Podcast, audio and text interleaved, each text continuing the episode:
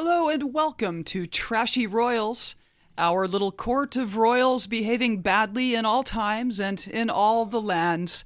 My name is Stacy. Alicia here, lords and ladies, and oh my. In our continuing journey of nobles being naughty, I have to stick with the Romanovs today, with perhaps the winner of terrible rulers as women go, Empress Anna hmm. of Russia. Historians refer to Empress Anna's 10 year reign as the dark era in Russian history. Wow, just because in Russian history, It's also light and fuzzy. right, Mhm. right. Everything was great except for this one decade. No, it it really wasn't. There's Really a lot wasn't. of dark eras in Russian history, but Anna's 10-year reign was It's- particularly terrible. Stands out. One minister said Anna's time on the throne was, quote, comparable to a storm-threatened ship manned by a pilot and crew who were all drunk, unquote. Anna was vengeful and bitter-hearted and completely unhinged. Great. She was illiterate as well, with appalling manners, and well, not much in the looks department. Author Thomas Carlyle described Anna and her cheeks looking like a Westphalian ham. Wow. But what Anna lacked in charms and personality, she made up for with her gifts in cruelty, with a special panache for punishments and torture, for which Anna made sure to use every single chance she was able. For Anna was very, to an extreme degree, really paranoid about conspiracies against her. Let us anon with the very dark, very cruel, and very cold as ice trashy tale of Empress Anna of Russia. Yikes.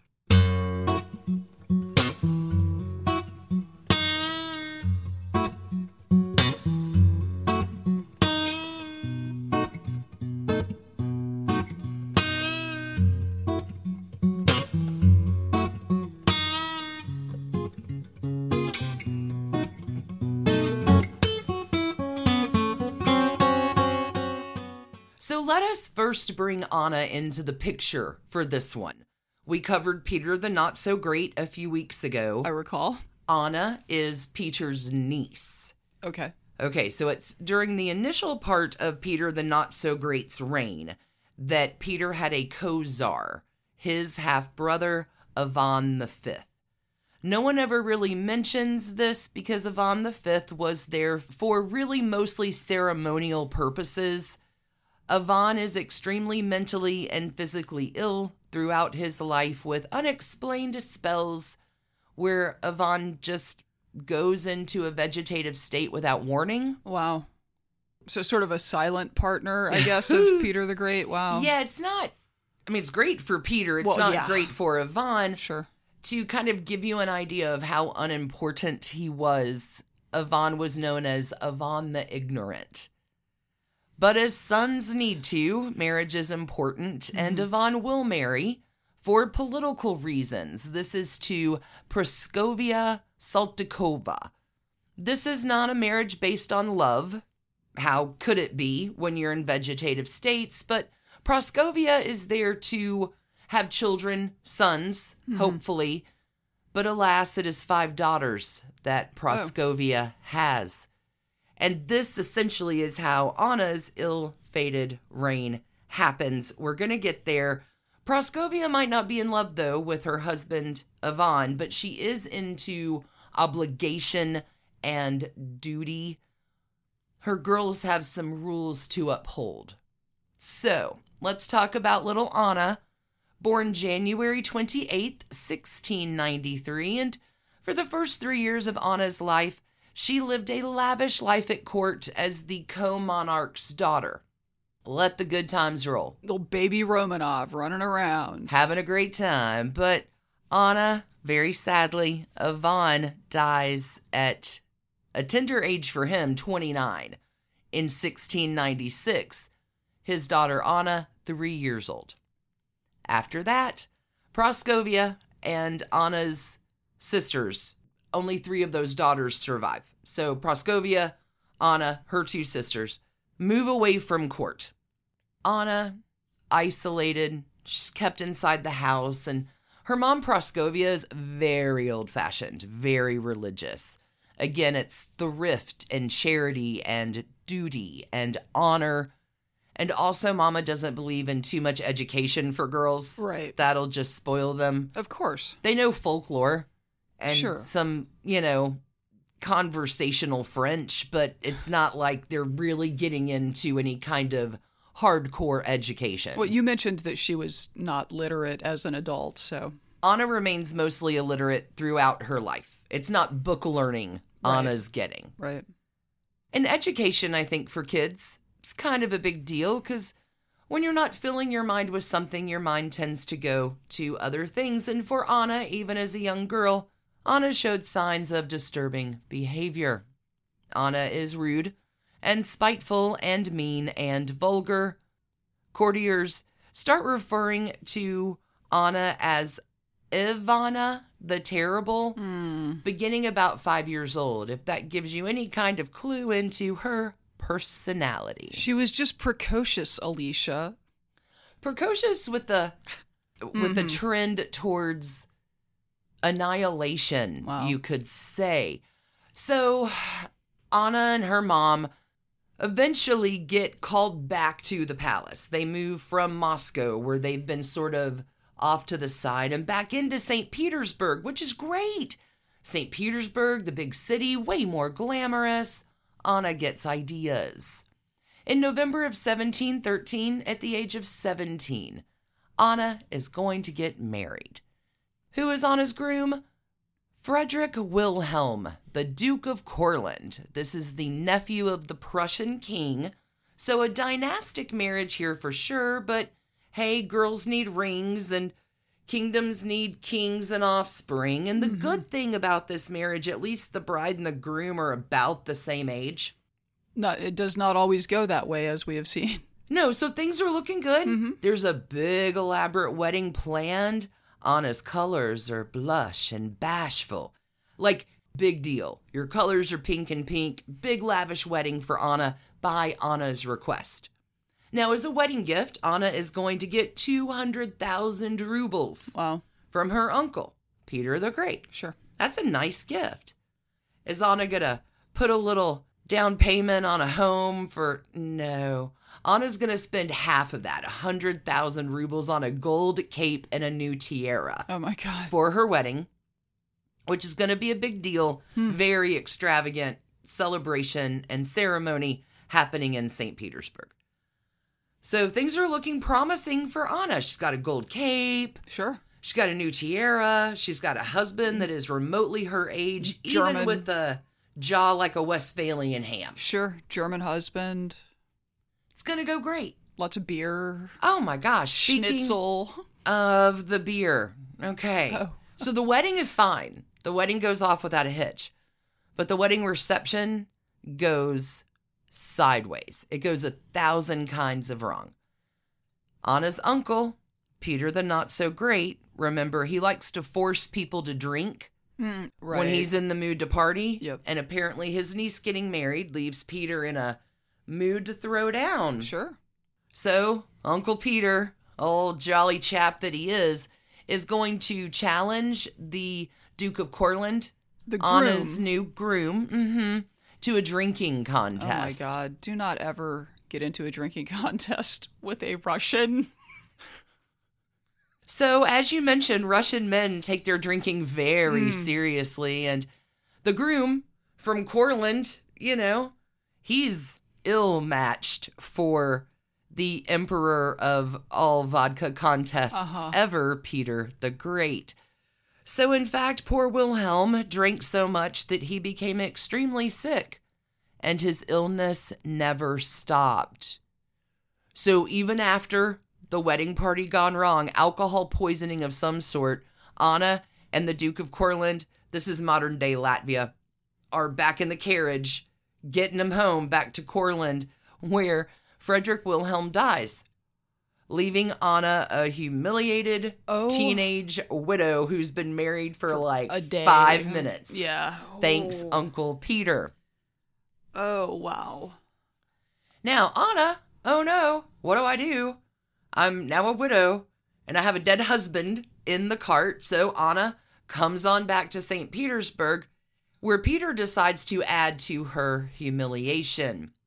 Peter, her loving uncle, will put on a second wedding ceremony, a copycat wedding ceremony. Okay, but her groom has died. Mm-hmm. Yes. S- okay.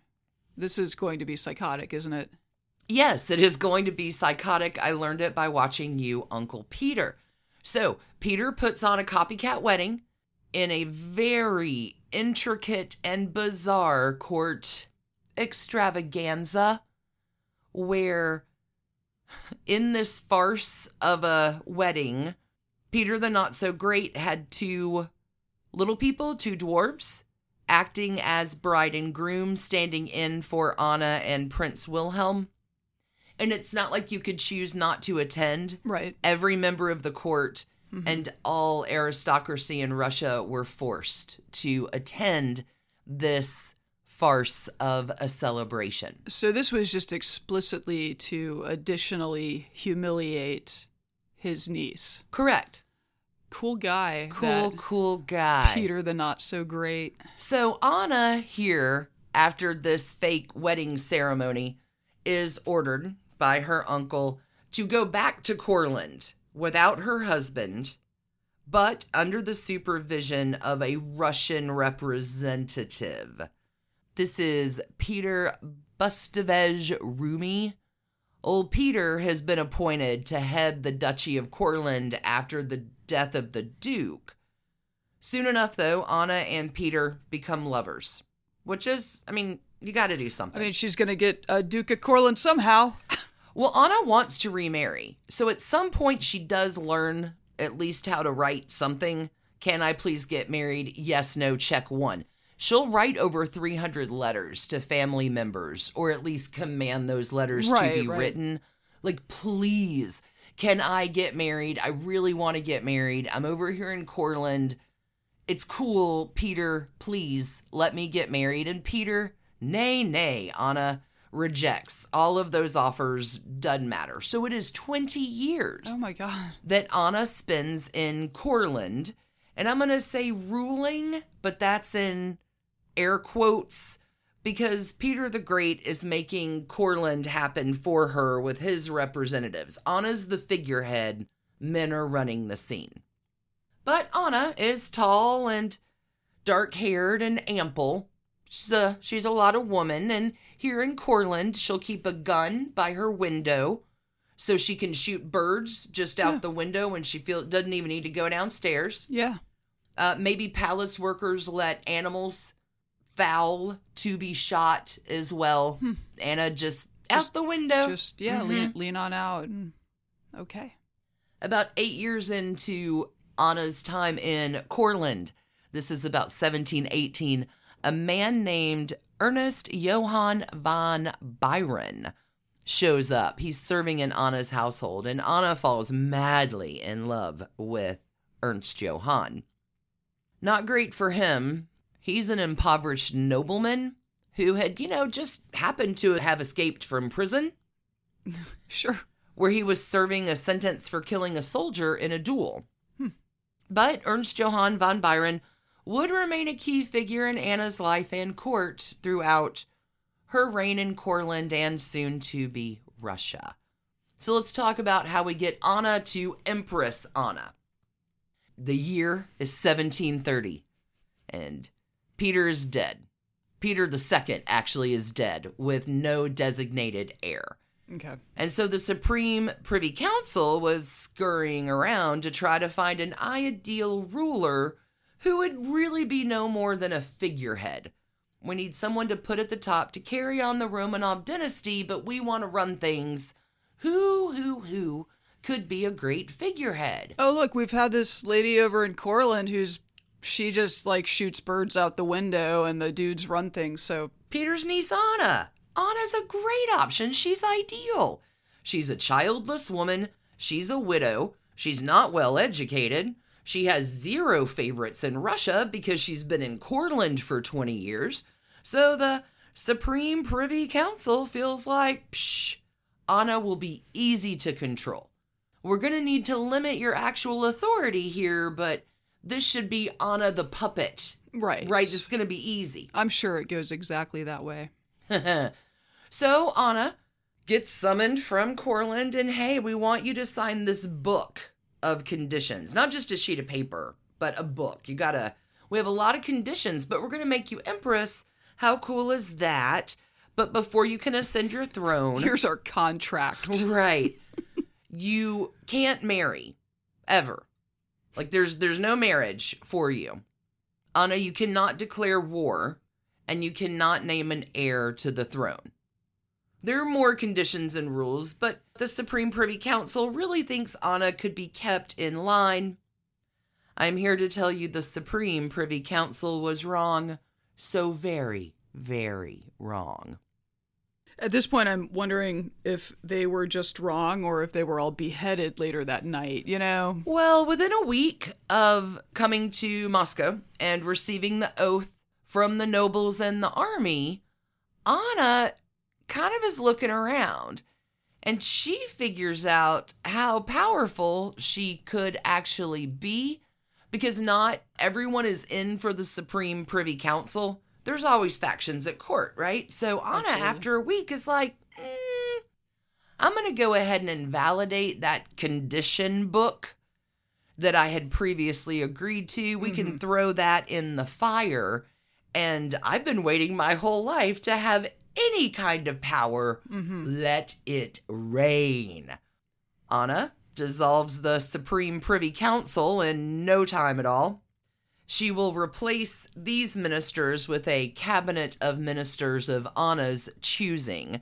And legend says that the night that all of this goes down, there is a blood red aurora borealis that hmm. appears in the sky that day, a foreshadowing of what was to come with the reign of Empress Anna. Could be true. Now, for a girl who spent half of her wedding rubles on a cape and a tiara, it's probably not going to come as any surprise that Anna doesn't have much interest in actual affairs of the state. Being empress is really fun. I don't want to run anything. So, her longtime lover, escaped prisoner Ernst Johann von Byron, is put in charge, and he soon becomes like the unofficial ruler of Russia. Wow. Old Ernst Johann will name himself Duke of Courland and was the chief advisor and like star assistant to Empress Anna. Oh, did I mention that Byron is also married? Not that it matters at this point in the story, but it's worth a mention. You had not mentioned that.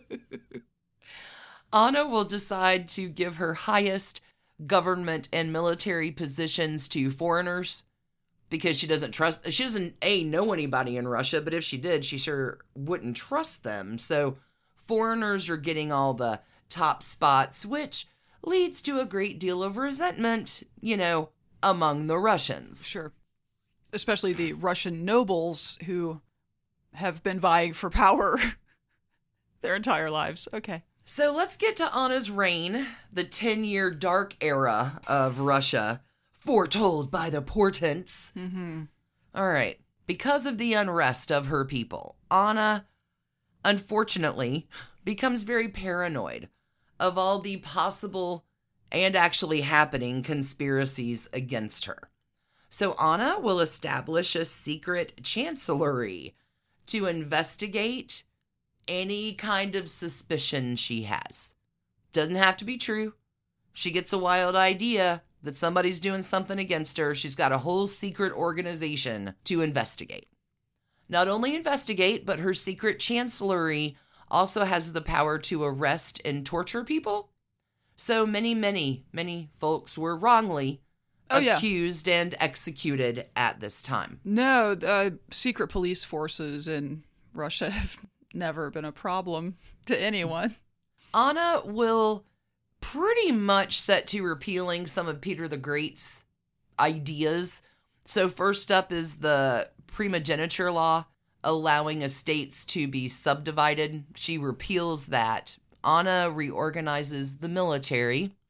Anna will also decide she can declare war, and mm-hmm. she'll declare war on the Ottoman Empire, which does not end very well for Russia with the Peace of Belgrade in 1739.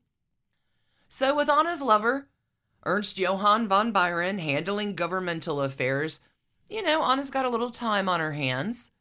New grounds to hunt out of, so to speak. New, New windows. windows Mhm. to lean out of, which in modern day Russia is very dangerous, I hear. Anna will indulge herself in, well, pleasure. Anything Anna can think up, and she's been thinking up things for a long, long time now. Anna gets. She's obsessed with courtly gossip and rumors. She'll have a lot of little birds to give her updates, bringing all the hot goss. Anna really likes to surround herself with jesters. She will continue to be an avid hunter, both on organized hunts and taking her rifle and shooting out the window. So, a lot going on, a lot Anna has to do as Empress. But I need to let you know about Anna's biggest rival. Throughout her reign, Anna will have an ongoing and intense rivalry with her cousin Elizaveta. Elizaveta is an actual daughter of Peter the Great, but her mother is not high born. Her mother is Catherine, the one that was renamed Catherine. So right, okay, okay. sh- Catherine was a peasant woman. She's not noble born, so Elizaveta is considered illegitimate. But the thing Elizaveta has going for her that Anna does not is Elizaveta is good looking. Elizaveta is considered to be the most beautiful woman in the Russian Empire. I'm sure that rubs Anna all kinds of wrong ways. Well, let me give you a few more fun facts about Elizaveta so you can exactly gauge how incensed Anna is about her cousin. Elizaveta is beloved by the people. Not only is she good looking, she was educated in proper courts because Elizaveta is brought up. Russia thinks she will be the wife of Louis XV of France. Oh, okay. So she is Refined. fluent in all of the languages and worldly and he- but Elizaveta's young at this point, but she's beautiful, she's well educated. They think she's going to be queen of France, right? Elizaveta is hot to trot. Anna obviously hates her guts. sure Westphalian ham. Yes. Oh, she's intensely jealous of Aveta. And Anna is terrified that Elizaveta gets a hold of any kind of power because there is a faction working for Elizaveta. They're out of the capital now because they've been banished and replaced by foreigners. Anna can trust no one, least of all Elizaveta. The last thing Anna needs is Elizaveta allying through marriage with a powerful faction. So, cousin Anna declares that no nobleman could marry Elizaveta.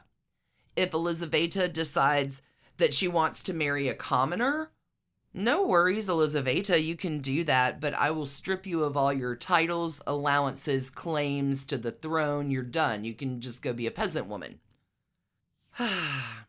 it gets real dicey. There's one day at court, and Anna is so tired of hearing about Elizaveta, Elizaveta, Elizaveta all the time and how beautiful she was. Anna asks a Chinese minister at her court who the most beautiful woman in the room was. Mirror, mirror on the wall. Minister, minister on the wall. This poor guy. Anna thought because she was empress, the minister wouldn't dare to declare anyone else in the room more Obviously. beautiful than Anna because that's what you want to do if you're answering the right way. But the minister had an honest streak. The minister pointed to Elizaveta and said she is the most beautiful woman, and Anna was not gracious in her response. Anna does like to do punishments, so, ooh, let's see. Elizaveta has a few affairs because Yeah. she's a regular person. She has a particular steamy one with Sergeant Alexei Shubin. When Anna finds out about that, Shubin's tongue is cut out, and then Shubin is exiled to Siberia. I know they're not siblings, but this is a, a level of sibling rivalry that is unfortunate. Yet when you make Anna mad, and sometimes this happens, Elizaveta's factions do try a few attempts at takeovers, but any takeover, any affront against the Empress, Anna's guards will split open your nose with a dagger. Okay. It's not great, No, the it's not. decade of her rule. Not great. So let me add to that that crops are failing. People are eating dirt or grass or each other because there's no food in So, Russia. Famine. Okay. About wow, this is the the this is dark actually. about 30,000 people get sent to Siberia for grain stocking alone, just like hiding grain so they can feed themselves. Wow. No peasant in Russia has anything. It's bad. Anna's living large, but Russia is really, really bleak. We're eating dirt, we're eating each other, there's no crops. The weather has taken a very bad climatic turn. It's pretty it's pretty rough. To be fair, I feel like you could hear something good about Anna before getting to the next part of our story. I'm going to try to balance it out the best I can. Even though the peasants are starving, they're also getting taxed. And with some of that taxation money, not a lot, but a little bit, Empress Anna will create a postal service. She will Huzzah. so you can write to your relatives in Siberia. she'll rebuild the navy a little bit hmm. And make a fire brigade for the larger cities. I mean, so that's smart. something. Not a lot of money is spent on those because most of Anna's money is spent on, well, Anna. Capes and tiaras. She has many ideas of what factors is amusement in her world, and it's all just pretty trashy here. This next section perhaps is the part that will haunt your dreams, but it is the tale of Empress Anna. So, Anna, from a young age, particularly cruel, particularly mean and vengeful. As she's an adult, she loves her favorite pastime really is to play cruel games and even meaner tricks on people. Anna has, for her entertainment, a circus of grotesques. gotcha. So she's got a little circus with unusual folks. There's Beznoika, the legless mama. There's Tall Daryushka, the handless, and Garbuchka, the hunchback. That's pretty bad. But another one of the games in Anna's circus of grotesques, she will make order crippled elderly women to have hair fights where they pull each other's hair, requiring that blood must be drawn before the fight was over. It gets worse. This is a nightmare. Yeah. Okay. Empress Anna, you know, she's gotta. You can't just shoot stuff with your rifle all day out your window. Another particular favorite of Anna and her entertainment choices was dwarf tossing. Anna had a favorite little person named Padrillo or Pedrillo, if you're doing the Spanish double L there. Once, when Anna's lover, remember Ernst Johann, asked if Pedrillo's pregnant wife was as ugly as a goat, he invited the Empress and all of the court to his home, where they found Pedrillo in bed with a lactating goat in a nightdress. Apparently, everybody thought this was real hilarious. I'm sure they did. Anna has another favorite little person named Melutin who specializes just one job tickling her feet. Now, I guess it's probably a good rule of thumb not to make Anna mad. I would think. But there are certain courtiers and aristocrats that will make Anna mad and that she despised a little bit more than some other ones, and the one she hates the most. There's nothing that Anna does better than revenge. Top of the list, Prince Mikhail Golitsyn.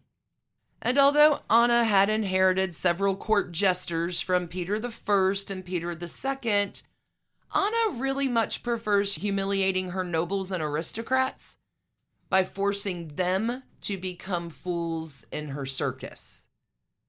They're normally paid jesters for this, but I'm mm-hmm. just going to ask my nobles to be put in this role. And see, Prince Mikhail really upset Anna because he secretly converted to Catholicism, which was a no go. Sure. Prince Mikhail did this so he could marry a beautiful Italian girl that he had fallen in love with.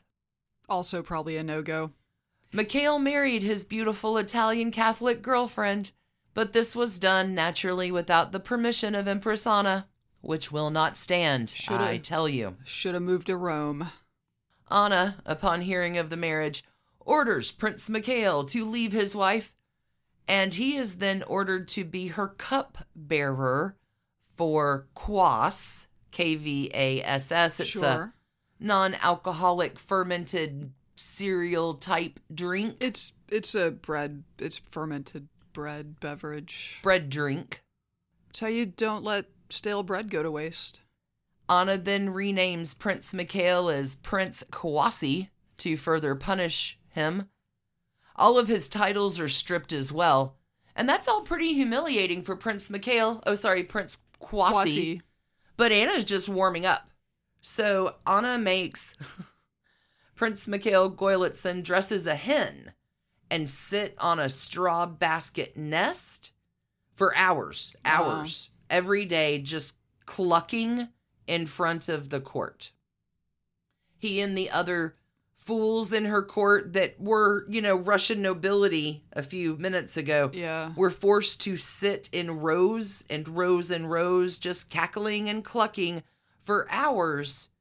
Not in their robes and finery, they're in chicken costumes. Okay. Just It is so strange to me that assassination doesn't happen in situations like this. Like these are these are people with massive egos and senses of entitlement. I mean, they are like the noble class. They're in court. It's just odd to me that that something this out of control could just like go on and oh, on it, and it on. goes. We've only got ten years, so we're we are gonna begin our wind down. I mean, does she die from bad kvass? Because I may know who did it.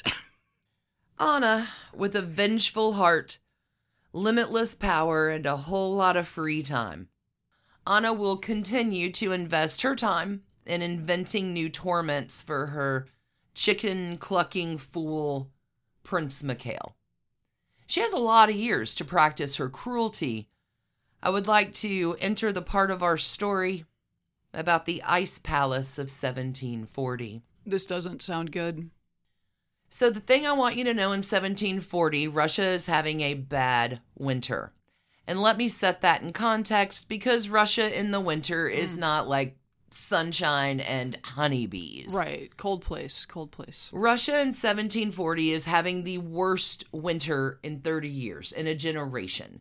And the last 10 years, again, have been pretty terrible. No crops. We're eating clay. We're eating each other. Everything in the winter of 1739, 1740, frozen. All the lakes. There's so much ice. There's so much ice that Russian people are going to at least turn this to their advantage and they begin having frost fairs all the rivers are frozen completely over, so they set up these frost fairs in all the towns, and at least we can make the best of freezing to death And starving. And starving, I suppose. Hey, we could eat frost. Have we tried the frost yet? Russia's gonna make the most of it, and well, so is Empress Anna. There's so much ice, what to do? What is the greatest spell of cruelty I could cast against this chicken clucking fellow that I hate more than I even know? Anna gets some ideas, and this time Anna's idea is to make Prince Mikhail marry an obese, unattractive elderly maid. Her name is Avdotia Buzanina, probably. Probably. Avdotia is nicknamed Pork and Onions by Anna because that's Anna's favorite meal is pork and onions. And Avdotia has been described as so ugly that even the priests were afraid of her. So Anna wants to set Avdotia and Prince Mikhail up in this forced marriage, which is pretty bad. But that's not the worst part. So we're just ignoring that he's married to an Italian woman who presumably fled the country. So this history happens a lot of ways on this. Mhm. Some accounts say that his Italian wife got the heck back to Italy where she passed away shortly after. Okay, so okay, so possibly he can marry again. Maybe, maybe Or- it's bigamy, maybe it's not. We're not It's really not his. sure. It's not his choice here. It's not. no, definite forced marriage. Wouldn't call this bigamy per se. It's a forced marriage, and that's pretty bad, but that is not the worst part. So, uh, the end of January, 1740, what I want to let you know is there's a 12 day celebration that Huh. begins the last week of January, culminating February 6th with this elaborate, luxurious fake wedding ceremony for Prince Mikhail and Avdotia similar to her wedding so many years before, but Anna's gonna Anna, so you know there are some psychotic additions and twists. So this happens February 6th, 1740. Some historians say her birthday was February 7th, and if so, let me tell you the end result of this would have been Anna's birthday present to herself or the aftermath of Yeah. what she had planned to happen. Okay, for the big wedding. Anna has ordered a man and woman from every single Russian province to attend wearing traditional dress. The Empress and a cavalcade of women in national dress from each of the provinces mm-hmm. have a procession to the new winter palace in carriages. Those carriages are pulled by pigs and dogs and reindeer and camels and Prince Mikhail and Avdotia are dressed up as clowns and placed in a cage and paraded through the streets by an elephant so the crowds could jeer and laugh at them. All of that is pretty bad, but it is not the worst part. The elephant parade in clown costumes will lead our future bride and groom to the destination of their wedding gift. Anna had an ice palace constructed Just for them. just for them to spend their wedding night in. Anna has had hundreds of workers and artisans and architects building an exquisite ice palace. Let me give this is not just a little like some blocks just for the cruelty of the torture. No. The ice palace is 80 feet long, 33 feet high, and 23 feet deep built in the classical style of the day. As you would. Only the best ice was used. Because Russia's got nothing but ice. So they will go find the most crystalline diamond like ice, the see throughiest ice. To bring it together, they use water as the molding agent. Makes so sense. ev- the ice palace just looks like one big sheet mm-hmm. of ice. Only the best ice. And all around the ice palace was a frost fair, right? We got a 12 day frost fair going on. And the palace just isn't the only attraction.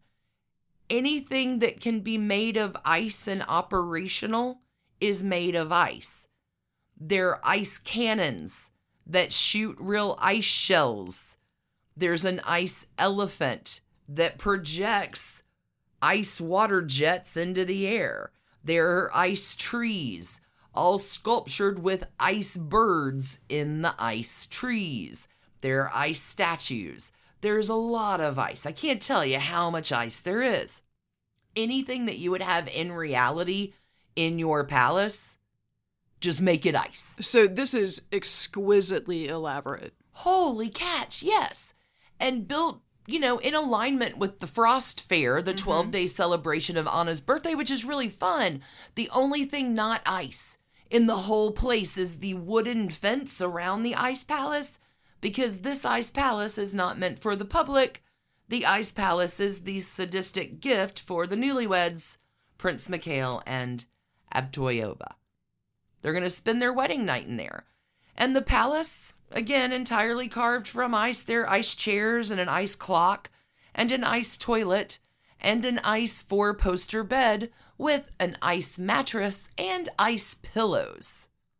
There was an elaborate staircase made from ice. There's a log fire made of ice.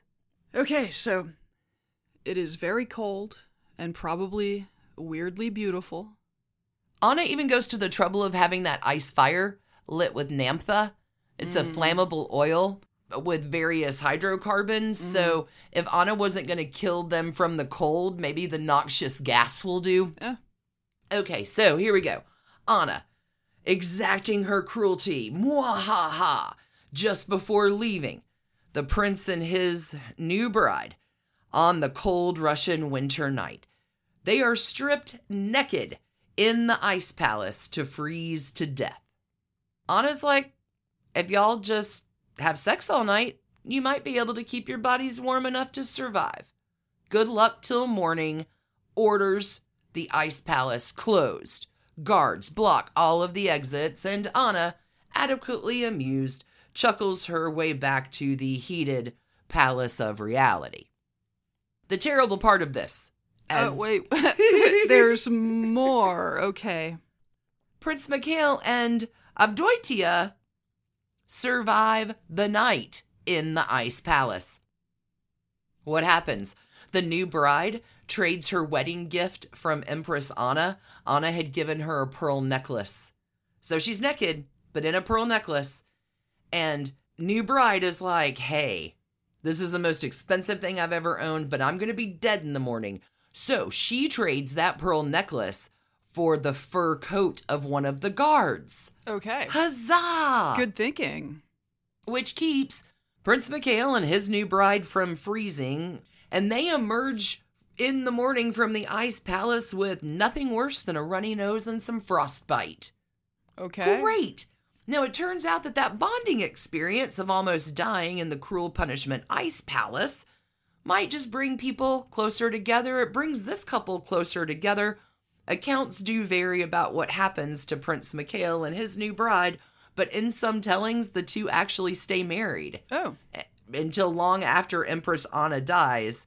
And so they survived this. They- Yeah. wow, she didn't have them in some accounts. Well, because Okay.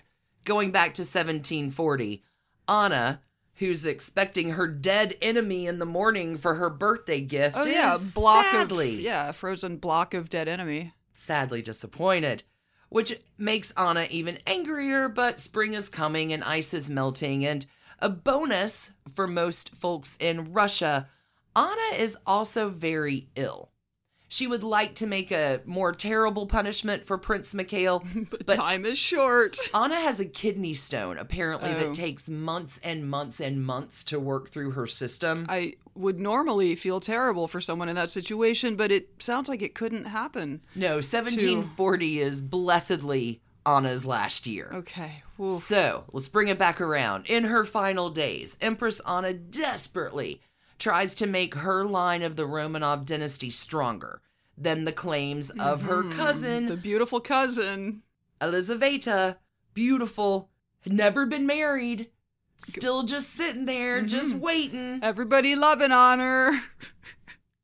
Empress Anna has no kids of her own, so she will name her infant grand nephew as heir. And when I say infant, I mean infant. He was born in August 1740. There's not a lot of time left for Anna. The infant child, Empress Anna appoints her lover, Ernst Johann oh von My God, Biron, That guy's still around. as the regent for the infant child who is two months old when Empress Anna dies of kidney failure on October 17th, 1740, at the age of 47 years old. Huzzah! So does the does the infant? I mean, does her her lover run the country for a few more decades? Well, No, it goes terribly.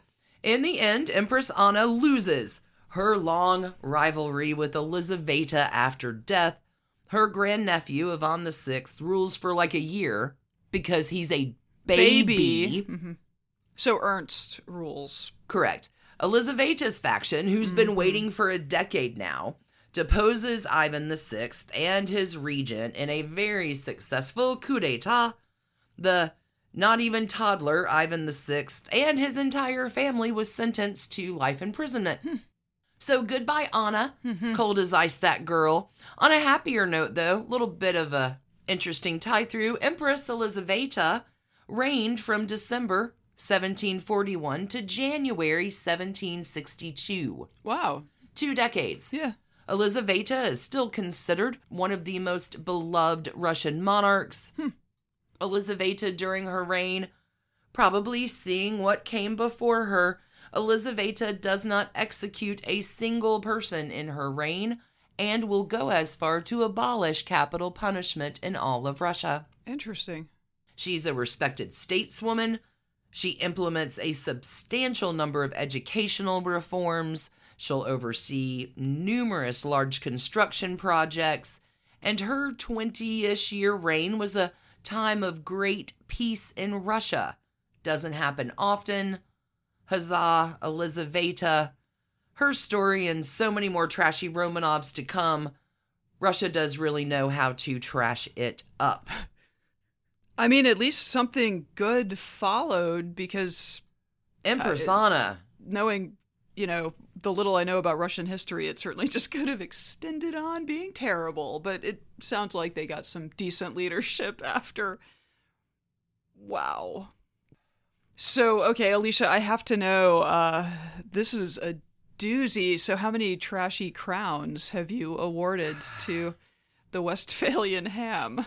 a frost fair Mm. 12 day celebration of trashy crowns all made of ice decorated with chicken feathers Wow.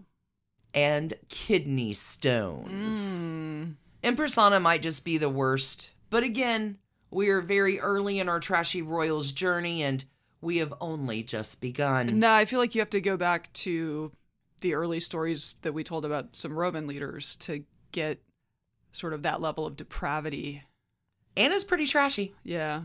Friends, we cordially thank you for your presence at court today. We're going to be back with you next Thursday for another tale of a naughty noble.